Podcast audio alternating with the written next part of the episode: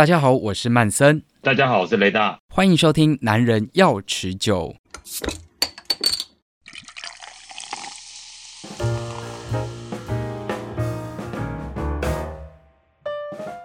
哇哦，我觉得今年的秋冬真的是让人。非常的兴奋，超级兴奋的那一种哦，因为不管是这个新酒还是旧的这个啤酒，这个啤酒头呢疯狂的在推出哦。那像最近也可以看到那个有一些旧款式的这个以前已经推出过的，那现在呢在跟一些知名的品牌在做合作，现在又有就是一些空档还没有补齐的这个啤酒，在今年也推出了。好，接下来呢就是要来介绍这一个。大雪应该有很多的这个听众朋友们敲碗敲超久，今年终于出这个大雪哦。好，我想这个台湾没有大雪这种场景啦。那像雷大，你们在做这个大雪的时候，你们是怎么去意象出这个感觉，然后呢再加到你们要做这个啤酒里面？对啊，台湾其实是不会有这么寒冷、飘着大雪、大风雪这种场景。对。我我我其实我觉得以前在纽约读书的时候，其实是很害怕这种大风雪来的时候啊，因为那时候嗯，那种大纽约大风雪的时候，其实是会很严重，就到处说道路都封闭，然后一直有撒盐车在在撒盐铲雪，然后最惨的是因为我的车会被整个盖起来，会被雪盖起来，然后自己去挖出来，真的太恐怖了。哇塞！对。所以你现在在做这个大雪的时候，会不会想到当时这个车被埋住的感觉？我我被埋过很多次，然后自己挖的要死。Oh, wow. 然后我还记得有一次，也是大风雪，在冬天的时候，觉得完蛋了。那明天要用车，非得要用车，那我要出去先挖半小时。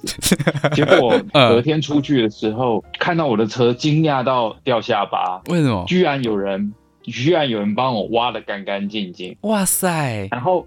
旁边的车都没有人挖哦，所以只有我被挖了干干净净。好心人，我觉得他应该是挖错了，他应该是挖，挖完才发现那不是他的车，然后他就放弃了。对对对，好，所以就讲到大雪，其实，在台湾很难的看到，除非你可能冬季的登山，可能高山上才有可能有下雪的机会。对但是对我来说，那种被困在纽约的家中，然后看着外面的风雪，然后所有的窗户都结冰，然后外面整个雾茫茫一片的那种感觉，其实就是我对于大学的想象。嗯，对，所以我们那时候其实就起心动念，想要来做一个非常，呃，有美式的，然后有非常那种暴风雪来临的那种样子。嗯，那我觉得这个东西有几个因素在里面，一个是外观，当然很浑浊，所以我们选择浑浊的酒，就是看起来又是白浊白浊的。然后另外一个，我觉得大雪这种香气上要非常爆棚，嗯，就是要让人家有瞬间被果香打到脸的那种感觉。嗯，哇，那真的就是 NEIPA 莫属嘞。对啊，所以那时候就决定要用这个 style NEIPA。嗯，对。我想，这个现在讲到 NEIPA，我们还是要来跟大家再这个重新复习一下哦。呃，NEIPA 是不是有三个要点？没有这三个要点，不能称自己为 NEIPA。对，没错。所以 NEIPA 的话，就是第一个外观上面要非常浑浊，是对，就是要浊起来，呃，看起来像果汁这样子。嗯。然后再来的话是，呃，闻起来也要像果汁，就是要很饱满的水果般的香气。嗯、那这个东西是来自于啤酒花，嗯，对。然后最后一个是它的苦味是不苦的，也像果汁，嗯，对。虽然其实现在还是有很多酒厂做 NEIPA，还是会做出苦味的风格啦。嗯，不过我觉得。我自己还是倾向于跟大部分，或是说是酿酒师的想法，觉得这样酒是不应该是太苦的。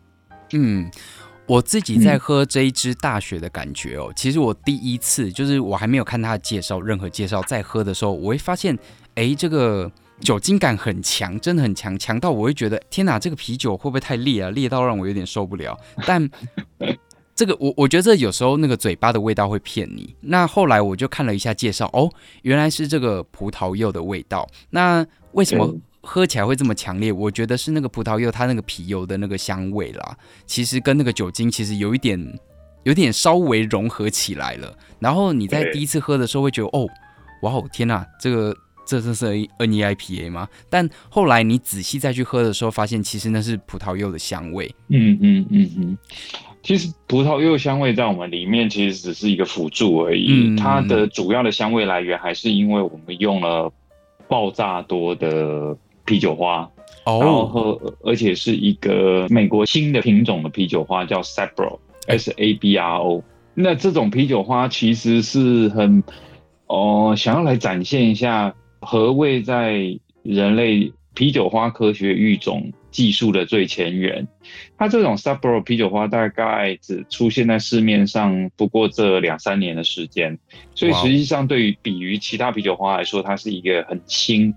开始使用没有几年的品种，嗯、那，呃，我可以举个比方，就是从它啤酒花本身的特性，我们来看一下什么叫做科学育种的技术达到最前沿的位置。嗯，就是我们一般在使用在很多呃传统的皮尔森或者是商业啤酒，像台啤，嗯，那台啤他们会用很传统的一种德国的品种叫 Hallertau，嗯、那。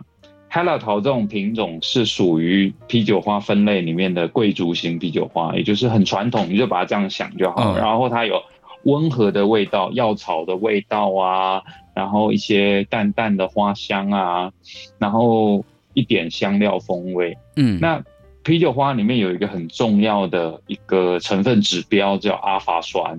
嗯，那。阿法酸通常是代表里面它有多少的物质可以被转换成苦味。嗯，我通常也会把这个东西拿来作为它的风味是否强烈的一个指标，不是那么准确，但是我觉得可以很快的第一时间知道它大概风味强烈到什么程度。嗯，那以我们刚刚说这个台啤，呃，经常使用德国的品种 Hallertau 来说，大概。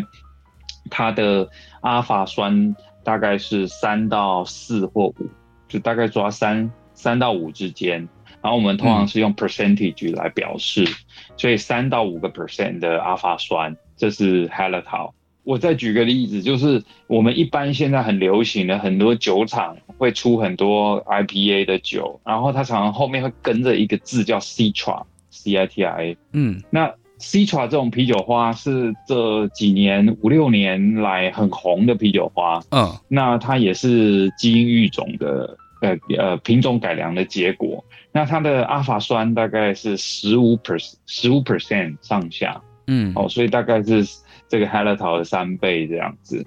那 Citra 广泛被运用在大量的美式的啤酒里面，嗯，我相信只要有喝精酿啤酒的朋友都不陌生。嗯，那 Citra 有一个很很接近的风味的啤酒花叫做 Mosaic 马赛克哦，味道很像，哎、欸，阿法酸也很像、嗯、哦。那实际上基本上很多酒厂会把它拿来互为替代，就是哪一个用不够了哦，就拿另外一个品种来替代，嗯、那通常味道也不会跑掉太多。嗯，那这种啤酒花你看到食物哦，可是我们刚刚讲这个大雪用了全新的啤酒花，对，叫 Sabro。对。的话的阿法酸大概在二十五左右，哇哦，很高哎，已经，对，已经突破了基本上传统啤酒花最高呃阿法酸的天线了。嗯。哦，如果以一般传统的啤酒花，大部分酒厂常常在使用的，像德式的 Magnum 那种，就是没有基因育种，就是纯粹人类从以前到现在用到现在。嗯，它是属于天然品种比较高的，对，那它大概是十出头而已，嗯、就是十到十二左右。所以你看，Sabro 可以做到二十五个 percent 的的这个阿法酸，其实是非常惊人的。所以如果你有玩过 Sabro 的那个啤酒花的那个颗粒，就是它原物料的样子的时候，你会发现它非常非常的油，你涂在手上满满的都粘在一起这样。所以啤酒花用太多的话，会让你的啤酒产生有这种油脂的感觉？不会，不会，不会，不会。那个油油脂精油也不会太多，也不会让你喝起来或展现有油脂。我但我们通常就讲 oil，就是啤酒花里面有所谓 oil 的成分，就是精油的成分，它里面会有很多香气的来源在里面。嗯，那这些香气有不有大部分香气来源可以经由某些酿造的过程，让它进入到啤酒里面。是，对啊。但用多不会有啦，我只是说，你如果拿来搓在手上，可以明显的感受到那个差异，很很惊人。对，讲完了这个啤酒花，我还有一个非常好奇的就是，这里面居然看到燕麦，它是主要是用来营造出什么样的感觉呢？呃，因为 NEIPA 我们刚才前面有讲，第一个要看起来很混浊嘛。对，那混浊不外乎在我们之前也跟大家分享，不外乎就是蛋白质的。呃，量要残留在酒里要够多，那毕竟蛋白质分子比较大，所以它悬浮在酒里会产生遮光的效果。嗯，它遮光之后就会看起来浑浊，啊、呃，光线无法直接透到后面。嗯，那这样子的做法，除了用呃小麦来达成之外，啊，是因为小麦天生有高比例含量的蛋白质。那另外一种做法是呃使用燕麦啊，燕麦的蛋白质也高。那但是，而且燕麦它其实有一种特殊的，呃，让酒体稠滑感的作功用。但坦白说啦，这是在酿啤酒，我们不是在做那个桂格大燕麦片，不是给大家降心血脂的。所以实际上用太多，我觉得是会适得其反，有点恶心。所以适量的使用跟小麦的搭配，可以在酒体的呃稠滑感上面得到一些。优点，而且又不会太太超过，让人家觉得呃不舒服。这个是我们这一次使用燕麦的原因。对，那另外一个燕麦其实并不会带来帮啤酒带来燕麦的风味，所以想要觉得闻起来像大燕麦片的味道的朋友可能要失望了。哦，那基本上燕麦加在啤酒里面，大部分都不会产生太明显的味道。哦，它其实是在酒体上面帮助的成分比较大一点。那像大雪，它既然里面这个看起来比较粘稠，它感觉起来应该会比较能对抗这个环境因子。不是稠就能够对抗环境的保存。那基本上，呃，对我来说，能够在时间呃一年两年过去，然后还是保持一定程度的风味，或者是说。呃，氧化之后风味比较合适入口的，我觉得就是高酒精度嗯的啤酒，嗯、而且是深色高酒精度的啤酒，或者是酸的。呃，像我们刚才讲的年度酒，它能放，那当然里面有很多年度酒里面有很多深色的，然后很稠的。不过因为它的稠是高酒精度带来的，嗯、但不是代表稠就是能够成年啦。嗯，对啊，我觉得这个是不同的议题。那回到大雪，大雪这个酒是你买回家要尽可能的冰。而且要尽快喝完它的，这个是我一直努力的跟大家教育，我会特别写文章来阐述这件事。对，最大的原因是因为它是 IPA，它是 NEIPA，嗯，所有只要灌上跟啤酒花用很多展现啤酒花风味的酒，都是最脆弱的。嗯，买回家都要马上冰，你藏在床底下不会让它变好的，只会让它 让你的钱变成。你完全搞不清楚的样子而已，对啊，所以真的要喝到最新鲜的大雪，我觉得啦，最好的建议就是你走到店里面付钱买了一罐以后，马上打开现场把它干掉，这是可以喝到呃最及时、最新鲜的方式了吧？对，也可以这样，但不要这么极端啊，最好是要找有专业能力的店家，然后知道怎么照顾他，然后、嗯、呃这些店家他卖的酒。也够新鲜，就是要跑得要比较快，嗯、是对。不过现在大雪我们全部都缺货，我们酿完两批都缺货了，哦、所以对啊，我现在自己要买都没有了，很很烦呢。我上上周还看到大雪，我算是运气好了。